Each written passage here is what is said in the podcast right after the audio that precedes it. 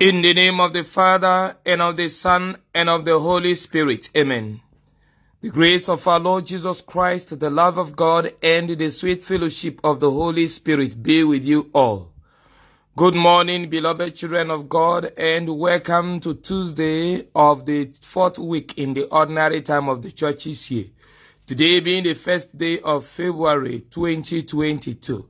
Let us call upon the Spirit of God to come, inspire us, and usher us into this new month of divine overflow. Come, come, come, Holy Ghost, come.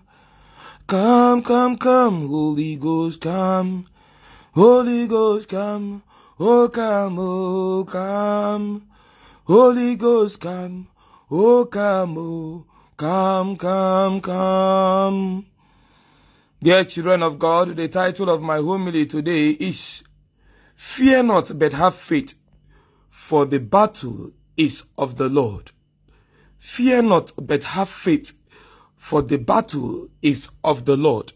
The first reading today is taken from the second book of Samuel, chapter 18, from verse 9 to verse 10, and verse 14, and then verse 24 to verse 25, and verse 30 through chapter 19, verse 3. The gospel reading is taken from the gospel according to Mark chapter 5 from verse 21 to verse 43. In the very first reading today, we saw, remember in the, the, the reading, first reading of yesterday, Absalom was out in pursuit of his father King David to hunt him down and to kill him. But David ran uh, instead of fighting back and told his men, his soldiers, that they should run and no matter what he suffers in the hands of his son Absalom and his supporters, he will not fight back, he will not retaliate, he will rather take this as an affliction from God for his iniquities. And it is better to suffer these afflictions. Perhaps God will look, see his pains and his remorse and have pity on him.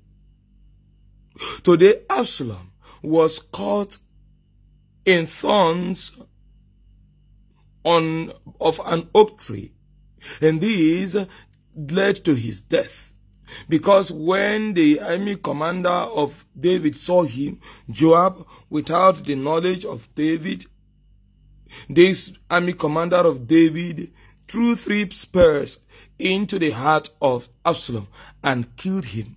And when this news was brought to David, the news that was supposed to be a news of victory, a news of for celebration, no David went into weeping, into grieving, and into sorrow for the death of his son Absalom, despite the fact that in every human judgment and assessment, Absalom has risen to usurp the God-given throne of David. Dear children of God, the central lesson in this is that we must always leave God to do our battles for us. For he has said, I will fight your battles for you and you will hold your peace. Again, the word of God says the vengeance belongs to the Lord. All we need do is to have faith in God. David trusted in God.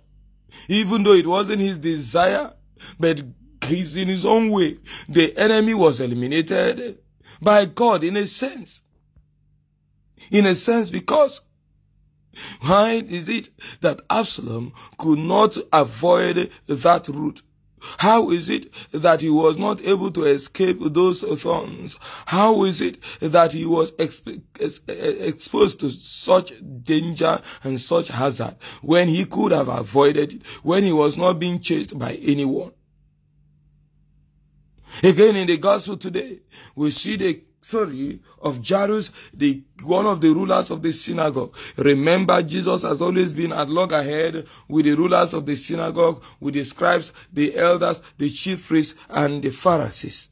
But this particular one came to Jesus instead of Jesus's usual um, uh, arguments and, if you like, cold attitude towards those who are in the leadership position in Judaism. He received this one warmly because of his faith in God. He came to God asking for the healing of his little child. And because of this faith, God restored his child. Even when they came telling him, don't bother the master anymore for your daughter is dead. And Jesus said to him, have faith and believe.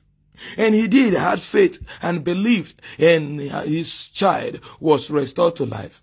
The Canaanite, I mean the woman with issue of blood for over 12 years, also had faith in Christ. Upon hearing that Jesus is around, he went, she went all out with the faith that if only I could touch the helmet of his garment, I shall be made well. Remember in the Old Testament era, up until the time of Jesus, those who were in their menstrual cycle were not allowed to cook even for their families. They were not allowed to touch even the cooking utensils because they were considered unclean and anyone and anything they come in contact with becomes unclean. And so this woman knew that if she had any direct contact with Jesus, Jesus would be made unclean. But she never cared about this because she had faith, because she recognized that Jesus is the source that will make her uncleanness clean. And indeed, it so happened for her. She touched and she was healed. And Jesus said, power has left me. The man of the battle fought her battle for her.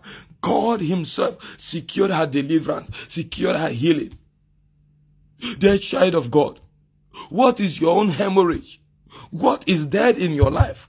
What is dead in your family? What is dead in your marriage? What is dead in your business? Who is after you? What is after you? What are you going through in your place of work? Are people fighting to bring you down? Is your boss after you? Are your colleagues after you? Are your subordinates after you to sabotage you, to blackmail you? What have you suffered in life? Are you going through some kind of trying times? Are you faced with any form of disease, any form of infection that is ruining your joy and your wellness?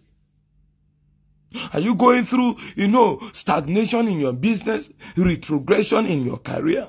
Are you finding it difficult to eat, dear child of God? Has everything you laid your hand on failed?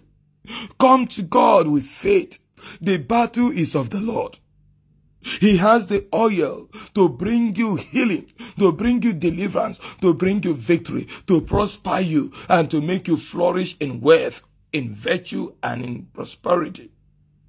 Dear child of God, let us return to the Lord therefore as we begin this new month, our month of overflow, our month of overflow, our month of overflow, overflow in the blessings of God, overflow in the glory of God, overflow in testimonies, overflow in wealth, overflow in affluence, overflow in glory, overflow in testimonies, overflow in everything good. Dear child of God, this month of February, I stand to decree and declare declare it for you to your month of overflow in everything good and in everything that makes for your good and that of your family. Yes, Jesus comes to you. He comes to your family. He comes into that business. He comes into that office. He comes into that farm. He comes into that marriage. He causes it to flourish. He causes everything dead to come back alive. He causes the hemorrhage in your life. Those things that bring you shame, that brings you, you know, backwardness, that brings about irritation, that brings about about misery that ruins your glory and your joy, He brings it to an end and gives you the song of victory. He gives you the song of joy. Leave the battle for the Lord. Do that which is your responsibility. Be diligent and continue to live the life of virtue. And He will take care of your enemies. He will take care of your predicaments. He will take care of your challenges. He will take care of your troubles. He will take care of your pains. He will take care of your fears. He will take care of your challenges and you will have your peace for he has promised to fight your battles for you and then you will have your peace. May God fight for you against every odds, against every trouble, against every challenge, against every problem that you may live to testify that indeed God came visiting you with his overflow of blessings and overflow of testimonies, even in the course of this month of February and beyond through Christ our Lord. Amen. As we begin the new month, I encourage you to key into our nine day beginning of the month intensive prayers and novena as we begin this new month. Praying with the book of Esther, chapters 4 and 5, and the book of Psalm, chapter 12. May God hear your prayers, grant every intention of yours that is pleasing in His sight, and bless you with all that you ask of Him in the course of this novena. Through Christ our Lord. Do you want us to join you in faith in prayers? Do you want us to offer masses for these intentions? Please do not hesitate to send in your prayer requests through my WhatsApp contact and we shall continue to lift you up and all of yours before God. And He who is more than able to bring about your victory in all of these areas you are believing God for victory will do it to the greater glory of his holy name. Be assured of my prayers and my blessings always. The Lord be with you. May Almighty God bless you, the Father and the Son and the Holy Spirit. Amen. Do have a great day ahead.